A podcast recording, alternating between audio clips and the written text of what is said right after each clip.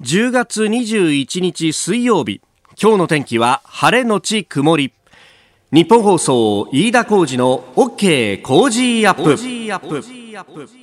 朝6時を過ぎました。おはようございます。日本放送アナウンサーの飯田浩二です。おはようございます。日本放送アナウンサーの新業一華です。日本放送飯田浩二の OK 工事アップ。この後8時まで生放送ですえー、今日はですね、えー、この後自由民主党参議院議員作家の青山茂春さん登場ということになっております。あの、先日ね、えー、日曜日にね、えー、そこまで言うか、ザ・デュエルという、ザ・デュエル2というイベントをやりまして、はい、で、あのー、まあ、そこでもですね、また積み残したことというのを、うん、まあ、今日も話していただこうということで、す。でにね、えー、日本放送入っていただいて、スタンバイをしていただいております。あの時も本当、たくさんのメールやツイッターを本当はいただいていて、特にあのメール、本当たくさんいただいてたんですけれども、あのー、全部読むことができなかったので、なかなか、え、えー、その辺でもですね、また、あの、いろいろ聞いてきたことがあるなと。あの、先ほどちょっととね、言い漏らしましたが、6時台には、えー、皇位継承の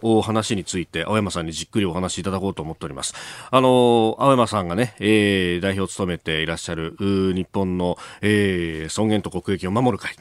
えー、この提言というものを総理官邸にね、えー、提出をしたということが、まあ、あの先週報道されておりましたけれども、まあ、もともとね、えー、安倍総理に言い出したものと同じものであるというふうに、青山さんもあのブログの中でも、えー、書いていらっしゃいましたけれども、まあ、そこで、えー、どういったね、えー、まあ、菅総理大臣になってどういう反応があるのかとか、そういうあたりもですね、ぜひ、えー、聞いていこうと。まあ、もちろんね、話せる範囲でということはありますけれども、えー、えー、この話っていうのは少しだけ、あの、この間のそのザ・デュエル2の中でも出たんですけれども、はい、そういえばあの、ちゃんとこう、系統立ててですね、えー、頭から聞くという機会がなかったもんですから、ここで一つ、えー、じっくりと伺おうと思っております。えー、青山さん、この後、6時10分過ぎからの登場となっております。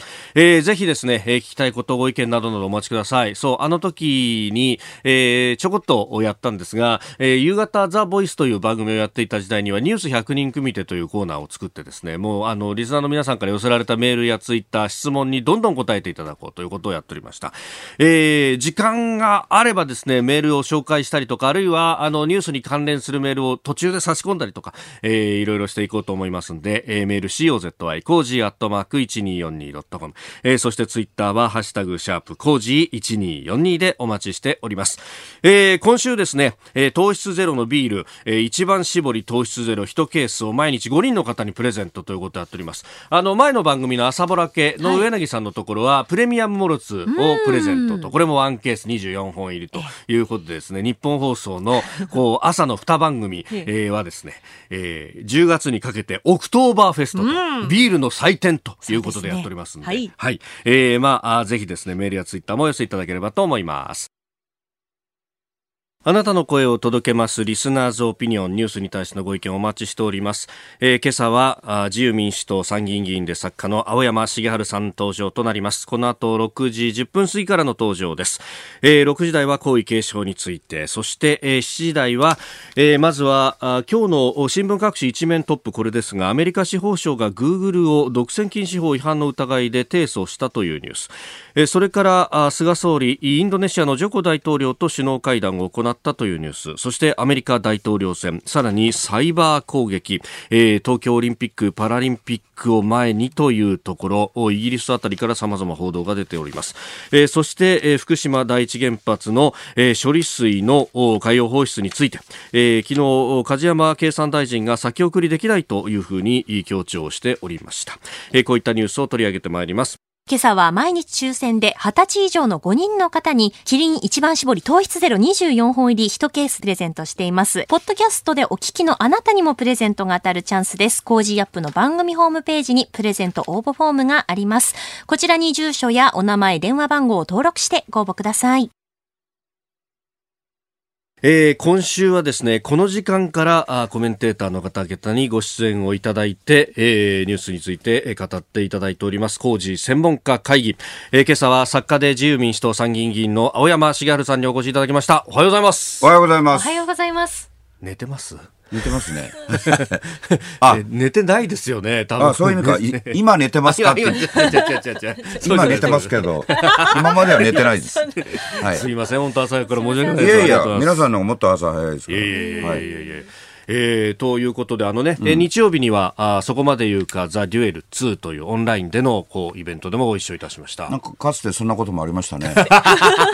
もうあれから3日で、そうですよね、昨日は国防議会、えー議連もあったし、もういろいろと。でも、はいああれはあれでしょ？あと4日間ご覧になれるんでしょ、あ、おっしゃる通りです。はい。えー、25日のお昼14時直前、13時59分まで。今からお金払って申し込んでも見られるんですか、おっしゃる通りですそ。れ大事じゃないですか。これとても大事なんですよ。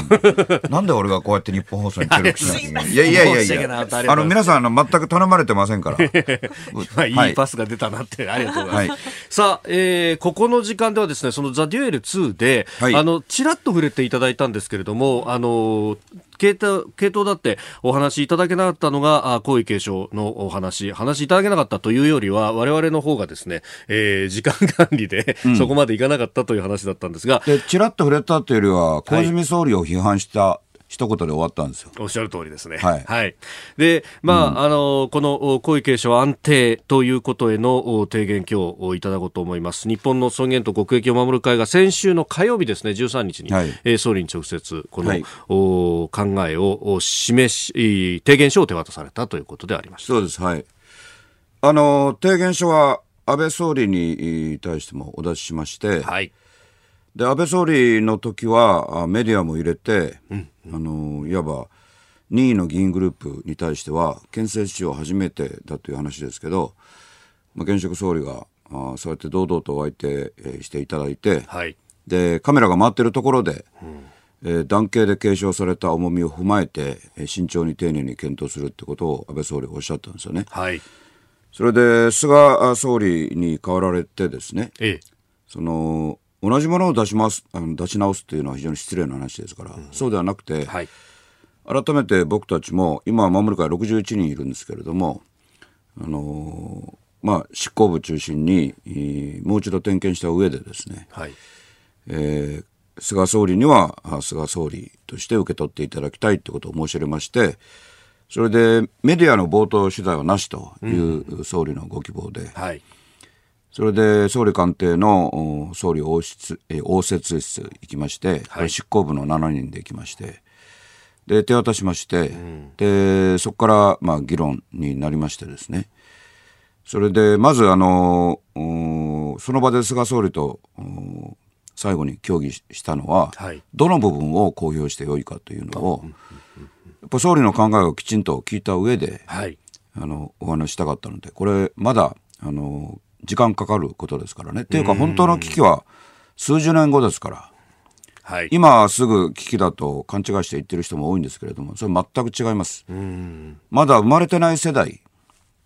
つまりあの現在の、はい。お10代また前半でいらっしゃる14歳でいらっしゃるはい。悠仁親王殿下がやがて即位されて、うん。でその先に、えー例えば男の子がお生まれにならなかったりした場合に起きてくることではい。だから逆に言うと占領軍が廃絶してしまった宮家の方々はい。例えば養子という形で戻っていただいた時にその方々が即位される可能性っていうのは実質的にほぼないんですようね。ん。てかまあないと言ってもいいぐらいなんですよね。はいでそこを勘違いしてる政治家もええ評論家も学者も多くて、うん。だから小泉総理のことも、勝手に誹謗したんではなくてですね、はい。あの小泉さんがあー女性天皇女系天皇に動かれて具体的にあの有識者集めてその結論を出してしまったっていうのは、はい。あのご存知だと思うんですけれどでその時にまああの猛然とお違う議論も起きたんですよね。はい。その時に小泉さんがかなり声を荒げてですね記者団に対してはい。愛子内親王殿下。これ愛子様と呼ぶのはなるべくやめていただきたいんですけど、ちゃんと内親王殿下と呼んでいただきたいんですが、まあ、いずれにしても僕は愛子内親王殿下とお呼びしますので、はい。愛子内親王殿下にもし男の子がお生まれになっても、その男の子が天皇陛下になっちゃいけないのかと。ね、それに声を荒げて記者団にこう言われたわけですよ、ええ小泉総理ええが現職の時に。はい。これはもう経典同地の同地の発言であってね、はい。要するに一国の、一国のっていうか日本国の総理が、女性天皇と女系天皇の違いが全くついてないと。はい。で、その下で有識者会議をあやって、で、有識者の方々も、こういう、はっきりと無知の、お総理に合わせて、女系天皇を容認なさったという深刻なおことがですね、ここで明らかになってるわけですよ。で、これ別に難しい話じゃなくて、はい。あの、愛子内親王殿下がですね、えー例えば、うん、これ言い方気を気をつけなきゃいけないけど、まあ、外国の方とおご成婚されてですね、はい。それはもちろんあり得ることです。ええ。で、その間にお生まれになった男の子がいらっしゃって、で、その男の子が即位なさればですね、その、血統はですね、はいその外国人の男性のお家に行くわけです。はい。その瞬間にですね、はい。これね、難しい話じゃなくて、ええ。僕は青山ですよね。まあ、じゃあ、青山っていうか、その、い飯田さんにしますか、はい飯田浩二さんの。あ新業さんでもいいですけど、あ、あ新業さんの方がいいか。要するに、あの、男性女性関係ないですよ、本当はね。はい。で、新業っていうお家は。お家は、はい。新業さんのお父さん。で、お父さんのお父さん。お父さんのお父さん辿っていくとずーっと新業でしょ。はい。ね。多分あの新業家は古いので、ピラミッドが立つ前から違うわ。そんなに昔から。さすがにそれはまだ日本、そうですねできてませんけど、その、つまりお父さんお父さん辿っていくと、新業さん自身は、あの、新業君香っていう女性ですけれども、いう。はい。ええ。え、おなお名前と申しますあ、あ一華さんだった。惜しい君香じゃなかった。惜しい。はい。えー、新業一華さん。はい。はいごめんね、皆さん。新業さんファンの方々もその、女性だけど、それ男女関係なく、うんうんお父さん辿っていくと、はい。つまり、天皇家と同じで、ええ一番最初、天皇家でしたら、神武天皇にたどり着く。でも、お母様は、新業って名前じゃないでしょ？じゃないですね。そうでしょ？はだから僕も青山ですけど、母は今田っていう家から来たわけですよ。だから、そっちに行くとですね、それ繋がってたお家はそこで終わるわけですよ。ね。はい。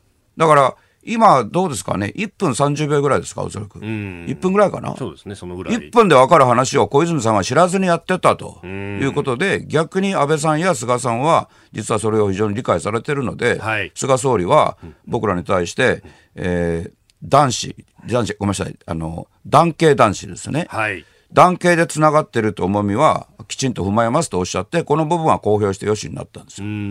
ただ、公表しない部分はい。がありまして、これあの、テーマだけ申しておきますと、じゃあ、さっき言いました GHQ が廃絶した宮家の方々に、どのように戻っていただくかってことを、実はこの時に菅総理と議論いたしました。で、菅総理はかなりいろいろそっちの話をされたんで、代表の僕の方から、はい。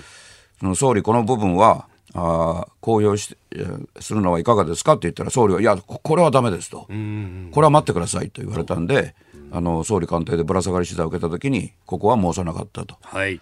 で、今、皆さん朝早く聞いてくださってるのは、ここは別のサービスじゃありませんが、必要なことだとも思うんで申しました。つまり、これからそれをゆっくり、はいあのやっていかなきゃいけない。というのは、旧宮家の方々っていうのは、もともと11宮家あったわけですけれど、はいあの僕は国会質問の前に、あの今、国会議員という立場を国民のために生かさなきゃいけないので、民間時代にはできなかったこと、つまり政府の情報機関に、はい。えー正式に依頼をして、ここうやって、えー参議院の決算委員会で質問しますから、その資料のためにお聞きしますとお願いをして、はい。そしたら文書で回答があってですね、ほう何の回答かというと、要するに旧宮家と呼ばれたお家今もあの菊江親睦会という組織を通じて、天皇陛下とも親しく、うん接しておられるんですけど、この中にですね、えー10代のはい。未婚の男子5人と、おそれから20代前半の未婚の男子7人いらっしゃって、いや、2人いらっしゃって、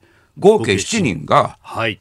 あのちゃんとお僕たちは男系じゃなくて父系と、だから父方と言おうとしてるんですけど、父系でつながる方がいらっしゃって、ええ。つまり皇位継承のお資格ある方が、現在7人いらっしゃるってことが、文書で回答されたわけです。うん。で、それをもとに国会でまず質問してから、はい。えー当時で出てたメディアでもお話してるわけですよね。ええで、これについてなんかあの、いろいろ不思議なことをおっしゃる方いらっしゃるんですが、これ正確な経緯であって、これ堂々と今公に話してるわけですね。はい。それで、7人も、あの、皇位継承者があいらっしゃった時代っていうのは、古来そんなに多くないんですよ。実は。あの、男の子が生まれにくいってことではなくて、はい、例えば、昔はもっと乳幼児が亡くなっていたわけですよね。えええで、した。がって、その7人もいらっしゃったら、実は危機も何もないわけですよね。でもじゃあ7人の方全員に、その、皇統府って言いまして、皇室の戸籍に入っていただく。となると、例えば健康保険ありませんし、はい、それから職業選択の自由もゼロとは言わないけれども、狭められるわけで、あの、非常に、あの、辛い立場にもお立ちになるんで、あの、ご当人の方々、で、例えば10代の方ですと、そのご両親にもご意見聞かなきゃいけない。はい、で、そういう非常に慎重で丁寧な、いわば取り組みが必要なので、安倍総理も、その男系で続けることをちゃんと尊重しますと。でも、慎重丁寧に検討しますと。で、菅総理もほとんどそれを同じことをおっしゃったっていうのは、小泉総理の失敗を犯さずに、はい安倍、菅両総理は、それを前総理と現総理はよく理解されてるってことです。だからちゃんと希望の火は灯ってるんで、大事なことはこういうラジオを含めたメディアも、それから政府も、それから国会議員の私たちも、例えば地元でこれは票になる話じゃないけれども、それ関係なくですね、国民の方々に理解していただかないといけないです。というのは、僕も飯田こうちゃんも、新行一華さんも、学校で一度もこんな話を教わったことないんですよ。そうですね。誰も教わってない。僕はあの、近畿大学と東京大学で教えてますけど、もちろん誰も教わってないわけですよ。だから今僕は教えてるんですけど、でも教えてる僕は教わったことないんですよ。工学館大学と国学院大学っていう新館を養成する部門がある大学だけ教えてるわけですよね。だからみんな知らないんですよ。で確かに日本史でこう、はい、あの覚えるっていうのは126代確かに覚えるは覚えるんですが、じゃあそれがどういう連なりできたのかっていうのまで説明してもらえないことが多いですね。もらえないです。しかもその126代の中に、8人10代の女性天皇がいらっしゃるんですよ。うんうんうん、はい。女性はいらっしゃる。女性。うん、で、この女性天皇は全部男系なんですよ。はい、今、あの、ちょうどね、新庄さん言ってくれたおかげで、女性で、だから、新庄さんがもし女性天皇でいらしたら、古代のね、持統天皇とか、ね、そういう方でいらしたら、でもお父様でちゃんとつながってるから、新行家であるということですね。で、その代わりですね、当時は、その即位されたらご結婚なさらないか、お子様をお産みにならなかったんですよ。愛子内親の殿下にそれをお求めするんですか？そうでしょ？だから僕らは女性天皇も女系天皇と合わせて現代ではやるべきじゃないと言ってるわけですよね。で、さっき言いました、その男系の女系って言い方をやめて、父系母系にしようということを、この提言書で、守るかの提言書であの言ってるんですけど、あえてですね、あの、こう、えー、話をこう丸くしてるところもあって、本当は女系ってないんですよ。これ正しく言うと、はい、父系男系か、ええ、非父系、こんな日本語ないけど、非男系、この日本語もないけど、それしかないんですよ。つまり女系はつながらないので、そこでブツブツと切れるから、西洋の王朝はイギリスを筆頭に、王朝がどんどん変わってるわけですよね。はい、じゃあ、そのずっと2000年以上、神話性の強い時代を除いても2000年以上続いてきたことを、現代の私たちがよくわかんないまま変えていいのかということですし、伝統っていうのは生半可なものじゃなくて僕らの根っこなので、はい、日本が日本であるということの根っこです。うんで、その根っこっていうのは、じゃあ天皇陛下のご存在って本当はどういう意味ですかっていうのも学校で教わってない。本当は祈られる人です。あの、仁徳天皇が民のかまどって言いまして、えー、ご自分の食事を粗末にされて、はい、それから、あの、えー、宮殿がボロボロになった、なぜか、税金取られないから、はい、なぜ税金をお取りにならなかったか、数年間、まあ、6年間と言われてますけど、お取りにならなかったかというと、民のかまど、はい、キッチンから煙が上がってないので、これは晩ご飯炊いてないと、当時は煙が上がるんで、それで税金取るのおやめになった。はい、つまり天皇陛下、西洋でいうと王様、中国でいうと皇帝、こういう方々で民が自分より大事だという祭り事をなさった人は、まあ、ほとんどいないわけですよ。うん、でも日本ではこれが126代続いてるわけですよ。人のために生きる。それが私たちの根幹なんで、うん、で、それを勝手に変えていいのかっていう問題ですから、あの、もうちろん申しますが、国民がそれ、その意味を天皇陛下のご存在の本当の意味と祈る人は、つまり、これ祭祀って難しい言葉で言いますが、はい、それを急に、例えば他の今まであの外国外国人であったり、あるいは僕らと同じ日本人でも、そういう仕事を今してこなかった人に急に渡す渡していいのかと。はい。それは祈りのあり方が変わってしまいますねと。いうことですよってことを知らしめないでええ、ちゃんと教えないで、世論調査だけやって、女性天皇賛成ですか、女系天皇賛成ですか、はい。愛子内親の殿下は即位されるべきだと思いますか、聞くから、それは愛子内親の殿下、国民から愛されていらっしゃいますから、7割、8割の人が賛成するって話になって、これ、全くおかしな、もっとはっきり言うと、国を誤る世論誘導なんですよね。それを小泉政権下において、政権も、自由民主党の政権も、メディアも、学者も、一緒くたにやってたということであって、はいそれをあ見直そうとしているのが、守る会の活動の一つでもあるわけです。はい。えー、皇位継承安定への提言ということでこの時間お話を伺いました、えー、今日は8時まで生放送お付き合いいただきます、えー、作家で自由民主党参議院議員の青山茂春さんです。引き続きよろしくお願いします。はい、ありがとうございます。青山さん引き続きよろしくお願いしますはい、もう安心して喋っていいですね。はい、大丈夫です。えー、6時台は、えー、皇位継承というね、えーはい非常に大事な、えーお話をしていただきましたが、感想もたくさん届いております。マヤさん、はいえーツイッターです。えー、久親王殿下の次の世代の問題、今のうちに、えー、宮家にお戻りいただければ国民が親しむ時間も十分にあると思いますが、逆に言うと今のうちに決めないと間に合わなくなることでもありますよね、と。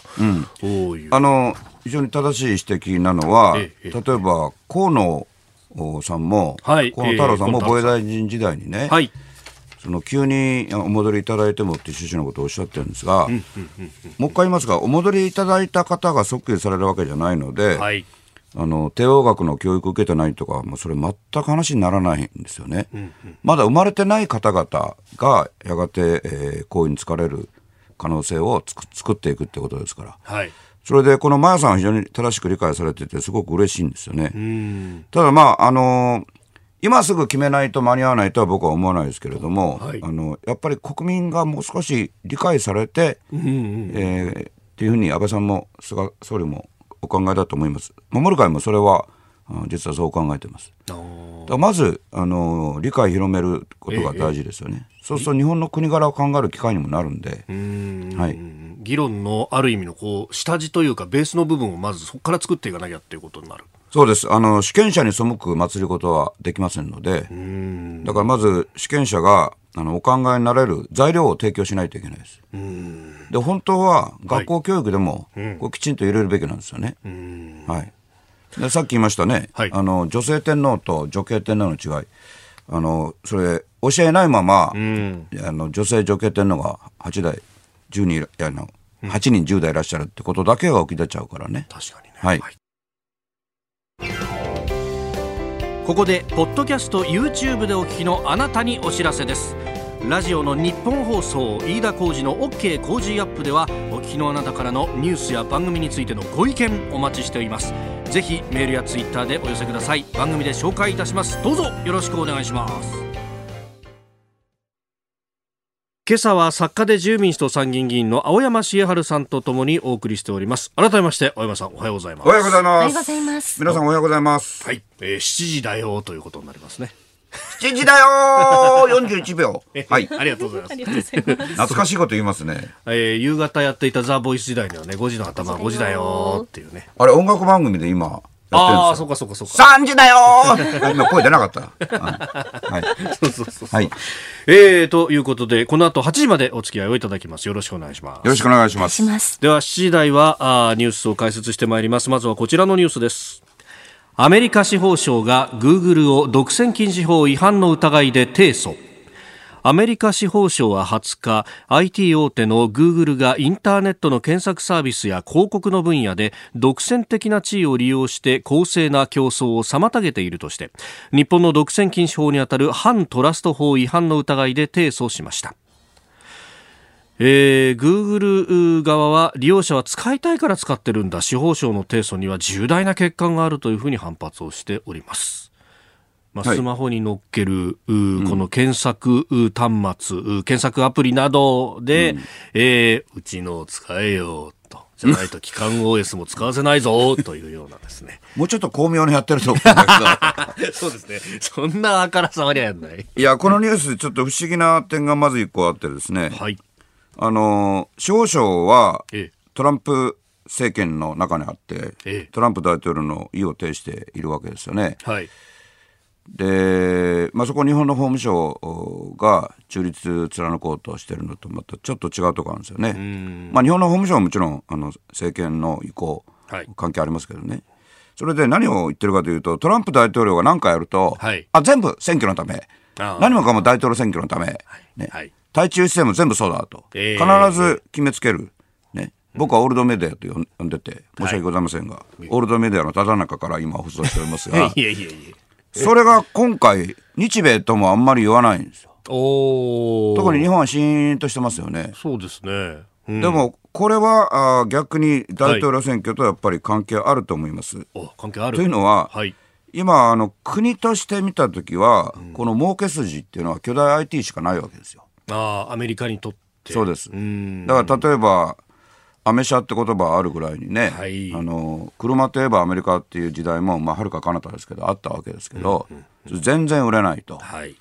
それで、えーこのいわば姿なき産業に見え見えなくもない巨大 IT 企業だけはどんどん儲けるっていうので労働者が反発して、はい。でラストベルトって言葉ができた、ええ。ラストっていうんですあの錆びつくっていうんですよね。うん。で皆さんご存知のあの湖のほとりのはい。デトロイトとか実際行かれると、まあ凄まじい廃墟の街があって僕は治安悪いとこ行くのが仕事ですから僕は行きますけどももう皆さんはこれは行っちゃダメですその地域は絶対ダメです本当にでもそういうことがトランプ大統領の根っこになっててはい。要するにその巨大 IT 企業が利益を独占するのをやめさせて、うん。えーあるいは中国に工場が行っちゃうのもやめさせてそのラストベルトのサビが取れるようにするっていうのが本来の、はい。おトランプ戦略ですからねだからこの GAFA って言われる巨大 IT 企業グループグループってその、まあたまたまグループ見えるだけだけど、ええええそのうーんまああの最強の一つもあるグーグルをこの時期にやるっていうのはですね、はいそれは狙い狙いすましてやってるんですよ。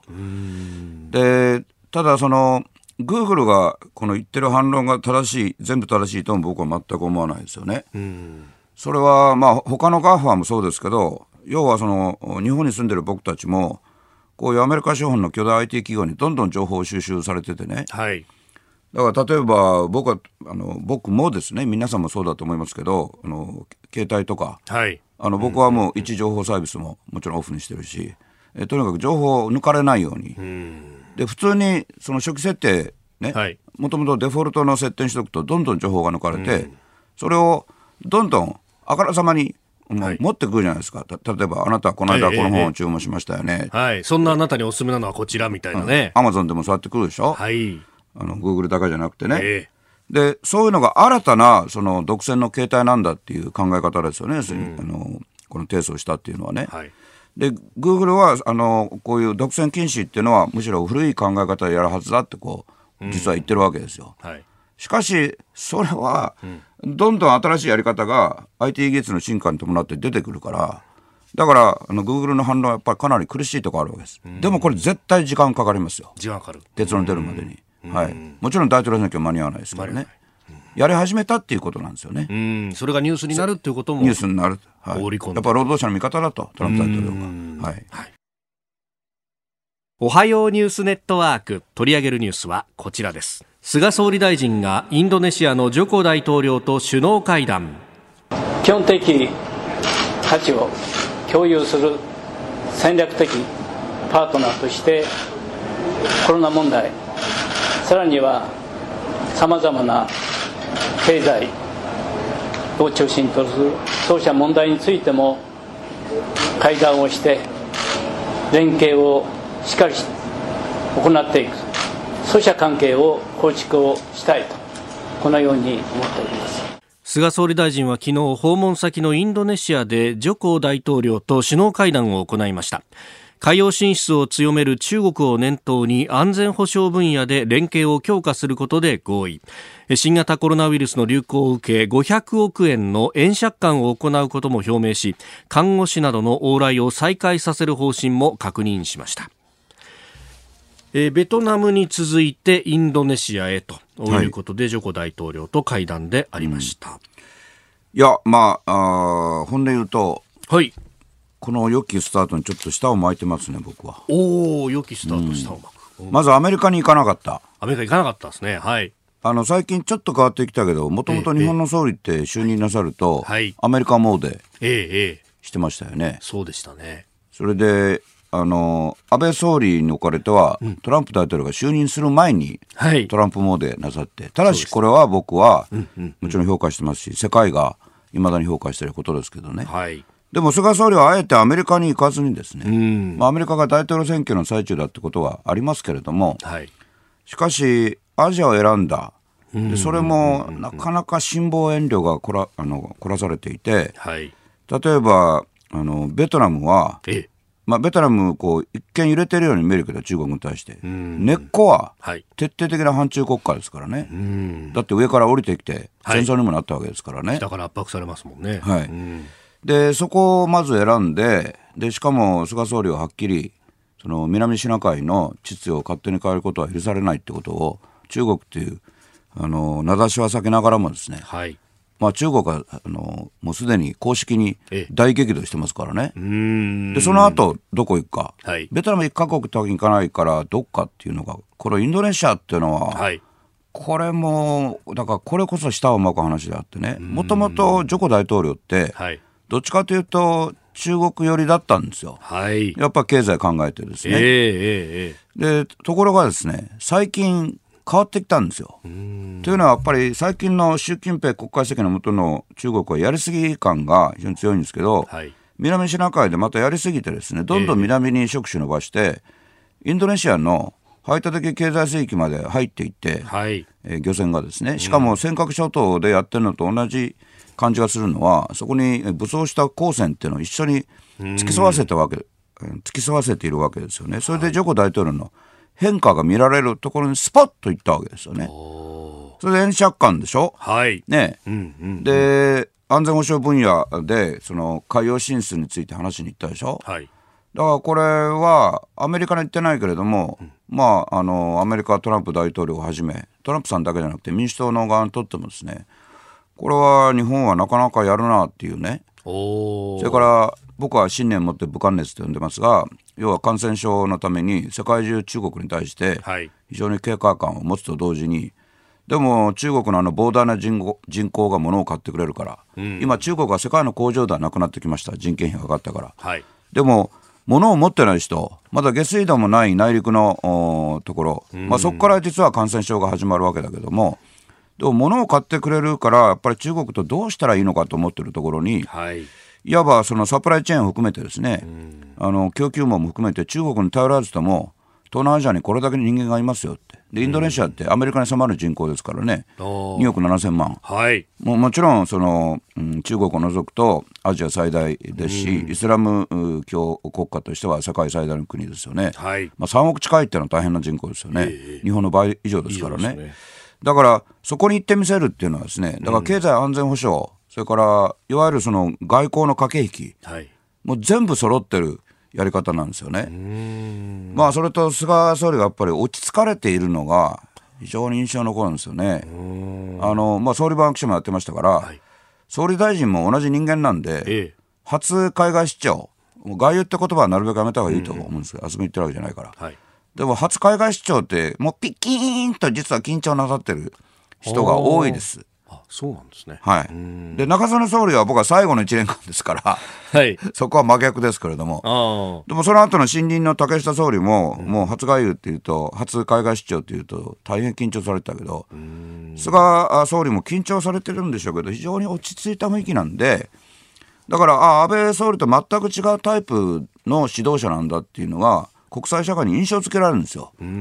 背が高いスマートな、それもどっちかというと若い印象のある総理から、あはい。まあ、あの小柄でで、まあ、風采はある意味普通のうん人でね、はい。であれっていうふうにみんな思ったんですけど、ええ。あこういう落ち着いた感じで、うん。やっぱりあのこういい意味で振り子が触れてねはい。あのもう一つのおタイプの総理が出てきたっていうのは非常にうまく印象付けてるんでまああの出だしとしてはあ完璧な僕はあスタートだと思います。自由民主党議員だからもちろん申してんじゃなくて。ええ。でもその代わり一個懸念があってですね。はい。こうやって中国に厳しく厳しく厳しく望んでると、来年7月23日のオリンピックの開会式、オリンピック・パラリンピックはやりますから、規模縮小して。やる。やります、必ず。僕賛成です。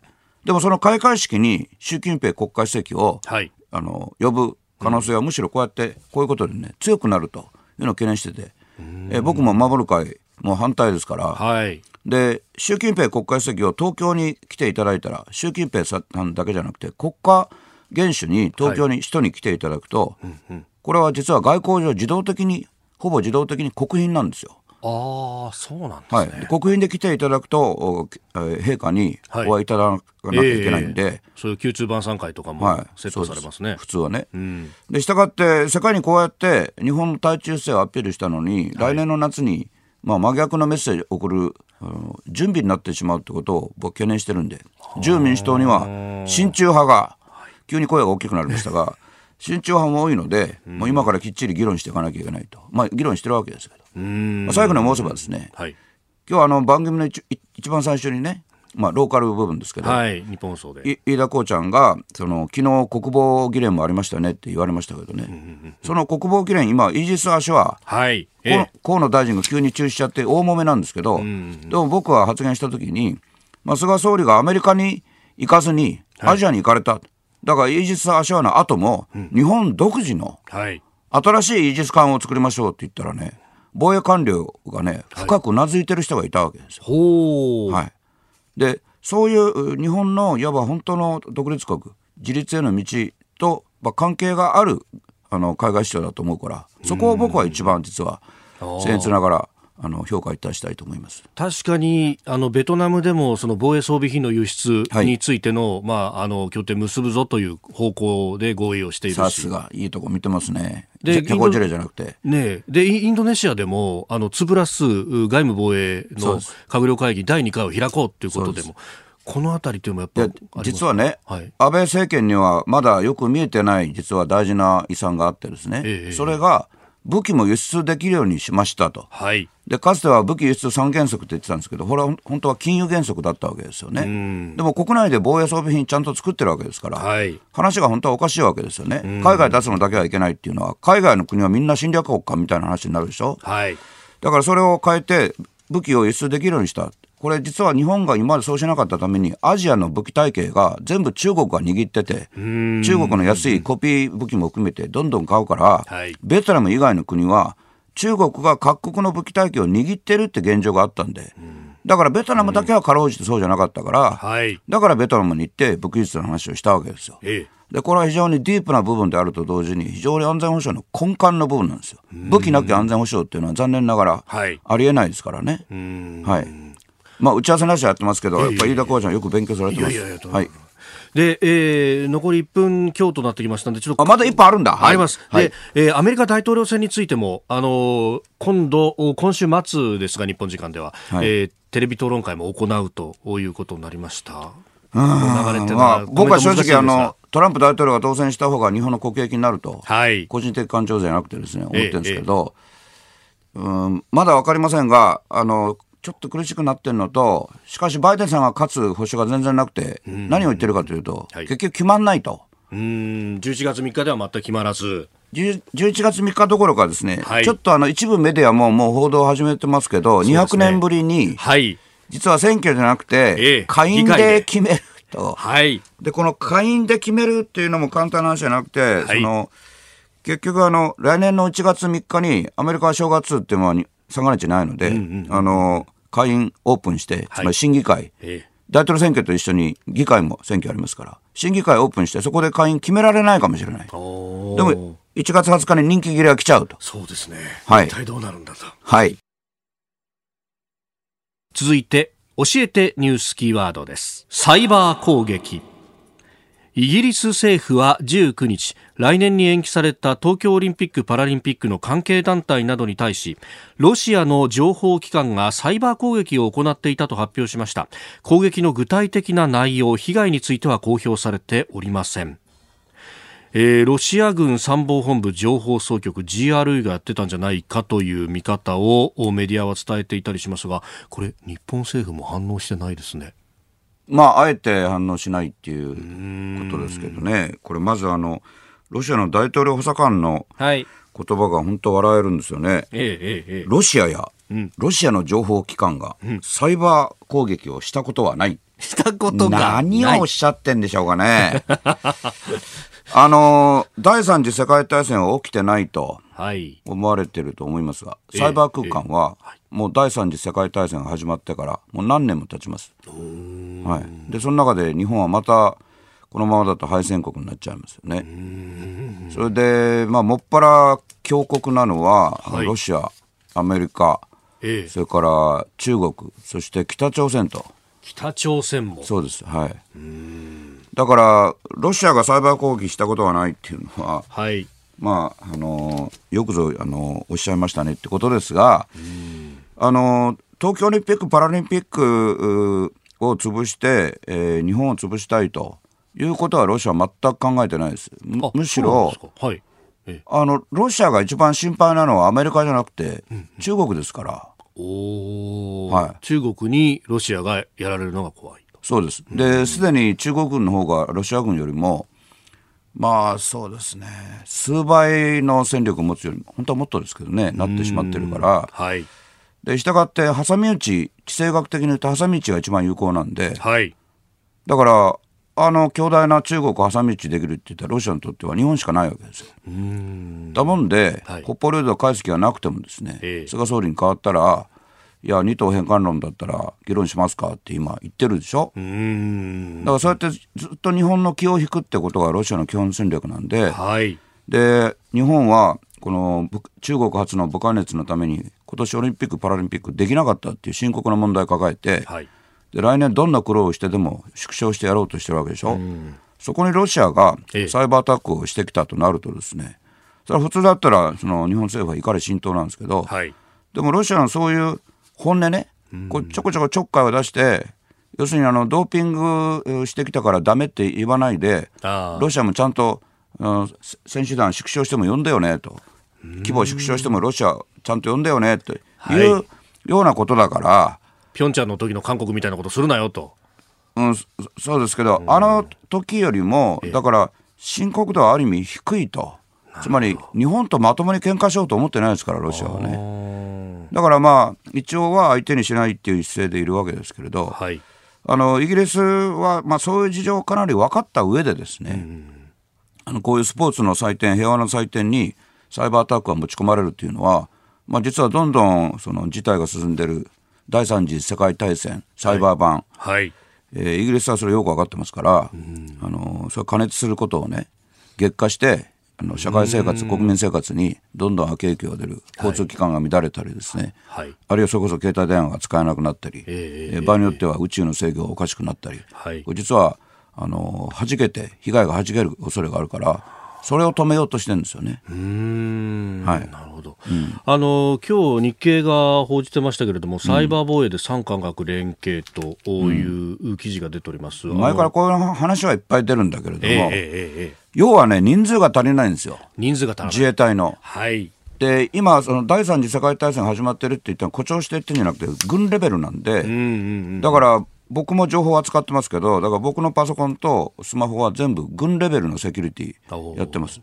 で、僕は個人でやってるから、はい。ものすごいお金かかりますよね。ん。で、そういう段階なんで、話戻すとえ、日本は自衛隊のサイバー部隊の強化が必要だから、あの、IT とかサイバーって人数が少なくて済むってイメージあって、それはそうですよ。100万人の兵隊を動かすって話じゃないんですけど、だから、あの、えー宣戦布告して兵士がわらわら上がってくるっていう戦争はもうおそらくないんですけど、はい。でも、実はそれでも人員と費用はかかるわけです。それがあの防衛費が非常に抑え込まれてるから、そういうところにお金も人も足りないので、だからこういうことを教訓にして、ちゃんとその自衛隊のサイバー部隊を増強するってことをね、はい。国民に訴えるべきだと思います。えー今日のキーワード、サイバー攻撃でした。続いては、ここだけニューススクープアップです。この時間、最後のニュースを、スクープアップ福島第一原発の処理水の処分、梶山経産大臣が先送りできないと強調。梶山経済産業大臣は昨日福島第一原発の処理水の処分方法について閣議後の記者会見でこれまでに出た意見を丁寧に整理し早期に結論を出したいとの考えを改めて強調しました。水の量が日々増加していることを踏まえればいつまでも方針を決めず先送りできないとしております。あの夕方の番組「ザ・ボイスという番組青山さんとご一緒していた時もその最初から青山さん、この水の問題というのは問題提起をされ続けてきた。いやあの亡き吉田正夫所長ね、はい。福島第一原発の。はい。で僕は作業員以外で初めて現場に入ることを認めてくれた所長ね。ええ吉田さん、はい。この吉田さんが、まあ、亡くなる直前に僕にあの、うん、いただいたメールとかでもねはい。もともと水が多いところなんでこれは海に出せないと、はい。それが一番の問題になるってことを最後まで言われてたんですよ。でまあ遺言の一つもあると僕は思ってますしはい。あの無茶な話がずっとまかり通ってるんでね、あの福島第一原発ってのは大変な災害で苦しまれてる方をたくさん生んで、はい。あの災害関連死ではたくさんの死者も出したんですよね。はい。これ国会質問で僕同じことをずっと問いかけてるんですけどでもそれは本当は避難する必要のない方を、まあ、あの時の政権も含めて無理に避難させたために例えば必要な透析ができなくなって、はい医療を受けられなくなって亡くなった方もやっぱ多くて、で逆に放射線障害で亡くなった方はゼロだけじゃなくて、はい放射線障害で実は治療を受けた人もいないんですよ。知ってますこれ。それであの僕はそれあの要するに校内にも入って調べている立場ですから、はい現場を踏まえて発言したら CNN や BBC が飛んできてですねええええそれでで CNN も BBC もそのまま僕の言ったことを現場に入った人間だから放送して、うん。そして BBC からその後ねはい。つまり彼らはあのロンドンからいきなり東京の僕の自宅に来るんですよ真夜中に。うん自宅を襲われるんですけど。であなた2回目の時にね、はい。あなたは治療を受けた人いないって言ったけど1人いたじゃないかと言われたんで僕は即座にねそれって千葉の放射線医学総合研究所の病院ね今ちょっと名前変わりましたけど、はい。そこに行った自衛官でしょと。あの人はふくらはぎが熱いとこ当たってやけどしたんですと。で、念のため放射線医学の専門病院で治療を受けたけど、診察を受けたけど、はい放射線障害ゼロなので、普通のやけど治療をして、もう舞台に戻りましたって。で、BBC で調べたら、ええ全く本当ですねと。で、なんで日本ではこれ言われないんですかと。ね。だから、あの、放射性物質のあの漏洩があったのは事実ですけれども、はい大事故ですから。はいでも、うん要するに線量が極めて低いわけですよ。だから子供はヨウ素剤も飲まなかったんですよ。ええええヨウ素剤飲むと、はい。それ以上放射性物質が入ってこないんですけど、甲状腺にたまらないとはい。かね、で、なんで飲まな飲まないかというと、はい。ヨウ素剤って副作用ないんですけど、それでも飲まないのと違うじゃないですか。だから線量あまりにもちっちゃいから、その、一応まあ飲まない方がいいっていうことで、誰も飲んでないわけですよね。だからこのお水についてもですね、はい。汚染水ってよくメディアでも言われるし、はい。野党の質問出てくるけど、汚染はしてましたけど、それを処理して、はい。今トリチウムだけになってて、三重水素。はい。トリチウムって今僕も今目の前でこう水飲んでますけど、ええ。あの量はもちろん多い少ないはありますよ。少ないけどこの中にも入ってるわけですよ。うん。それでもっと大事なことの一つはね、韓国はずっとはい。日本が、あの水を海に出すんならけしからんって言って、ん。もうあのずっと叫んでるわけですけど、はい。安倍総理がムン・ジェイン大統領におっしゃったんですけど、あなたのところの原発が出してる、ね、あのその量の方がええ、放射性物質の量の方が、あの100倍ですよと、要するに日本が100分の1ですよと、これ本当は130分の1なんですよ。130分のええ。1、でこれ韓国のウォルソンっていうね月の城って書く原発なんですけど僕ここも行ってるわけですよね。おおでそれ自分で出してるのにトリチウム。っていうか自分って韓国だけじゃなくて世界中出してて日本でも再稼働した原子力発電所はトリチウム入ってる水を普通に出してるわけですよ。うん。で福島だけいけないっていうのは僕は逆風評や被害だと言ってるんですよ。ただし漁家の方々がねはいあのやっと静まってきたのに、ええまた新たにこのおメディアによっては汚染水って言ってるやつが海に出たらまた風評被害ひどくなる。漁家の方がそう言われるのは実に正しいんですよ、だからそれを完全にふあの防ぐ努力をしなきゃいけないけれどもしかしずっとその科学のお名とは程遠いことがはい。まかり通ってて、大学の先生でもそういうこと言われる方の声は全然あの国民に届かなくて違うこと言われる方の声もう議論だからいろんな声がなきゃいけないですけど、え違う声だけ届くってのは非常に奇妙な話ですよね。え危険だ危険だっていうだからね、梶山経産大臣が先先送りできないとおっしゃったのは象徴的な言葉で、安倍政権が先送りしてたことを、はいこれやってるんですよね。うんうん、菅政権でね。はいあの日本学術会議の問題も、要は中国にはあーどんな科学情報もて科学研究の結果も提供すあのあの、ええ。差し出すっていう差し出す。って言っちゃいけない。協力関係で渡すっていうのを、覚書であの取り決めしてるのに、日本では軍事研究するなっていう声明を、はい。その後に出したわけですよね。事実上できないというはい、かね。だから安倍政権の時にこれやっぱり見直さなきゃいけないと税金使ってんだから言いつつできなかった、それをまあ菅総理ご自身の決断でどんどんやってて、はい。で梶山さんは菅総理ととても親しいですから、ええだから先送りできないと杉山いやごめんなさい梶山経産大臣がおおっしゃったっていうのは実は菅総理の言葉というふうに聞いた方がいいですよ。うん。でその代わりですね今僕が申しました三重水素トリチウム、はい。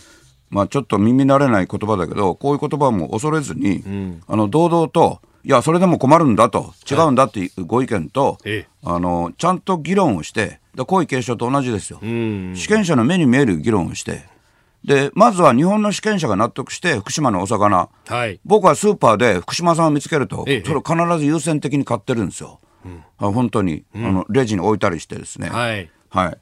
でもそれがあの誰にでもできるように、はい。あのするって努力をあのさサボっちゃダメです。はいあの福島でそれこそ、まあ、業界の方だったりあるいは県の水産試験場であったりとか、こう取材して回るともう、あの国際的なそれこそ EU だとかあれだけ環境に厳しいと言われている EU だとかの基準よりもはるかに厳しい基準でしかもそれをさらに自主基準でもっと厳しい基準にしてモニタリング調査をやってでもし出た場合はもう全部の魚の出荷を止めるというような覚悟までしてやっていて。そうです。だから国際社会は実はすごく理解が進んでるわけですよね。むしろなんでこんなことまでやってるのここまでやんなくていいじゃないって見学すると必ず言われるんですって言ってましたね。そうなんですよ。他の国の基準が変わっちゃうってことで実は。あむしろ他の国が厳しくなっちゃって何もできなくなっちゃうんじゃないかというような。ていうかこれ汚染されてんじゃないかっていうのをヨーロッパ環環境環境保護派が非常に強いんで言われるの本当は恐れてるわけですよね。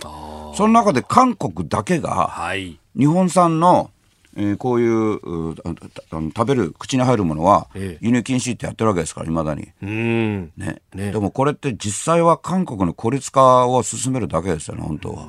でももう一度言いますが、はい。水を出すこと自体僕は断固賛成します、それから原子力規制委員会も、はい。実は前からこの結論出してます、ええあれだけ過剰なまでの規制やってる原子力規制委員会がそうですから、はいただしじゃあそのお風評被害の防止策は十分かというと不十分ですよこれは。あの皇位継承と全く構造似ててですね、はい。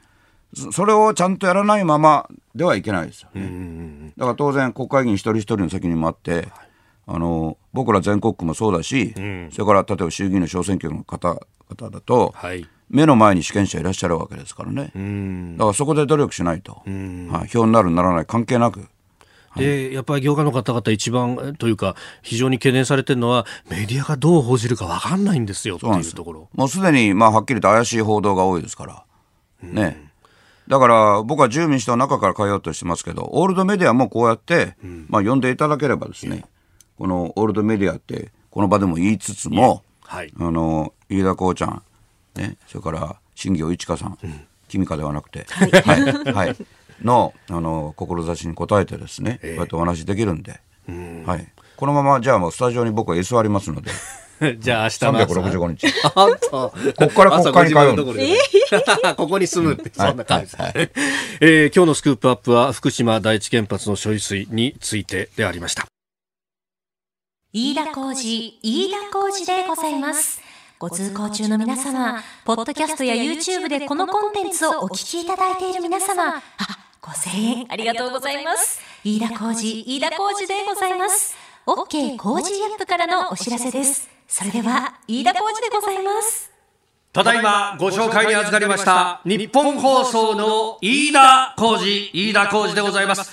早速でございますが、この時期は我がラジオ業界におきまして、まあ何ヶ月に一度かのお調べ週間であります。いわば選挙のようなものでございます。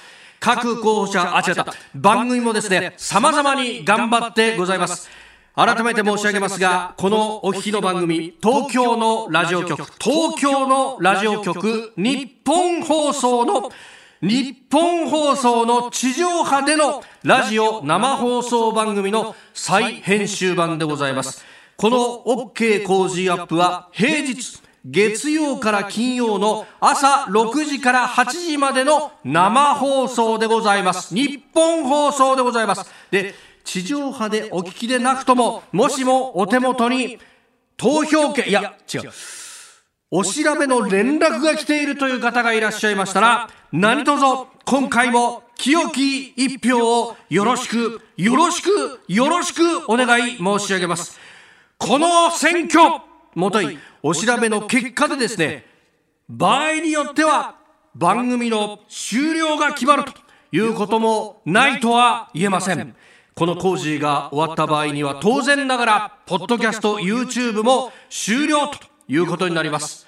皆さん、まさにですね、この番組は、あなたと作るニュース番組でございます。あなたの負託に必ずや私だお答えいたします。ぜひとも清き一票皆様の力添えをよろしくお願いいたします。私だあと一歩、あと一歩でございます。この機会にですね、関東1都3県にお知り合いの方にもぜひ番組を進めてみてください。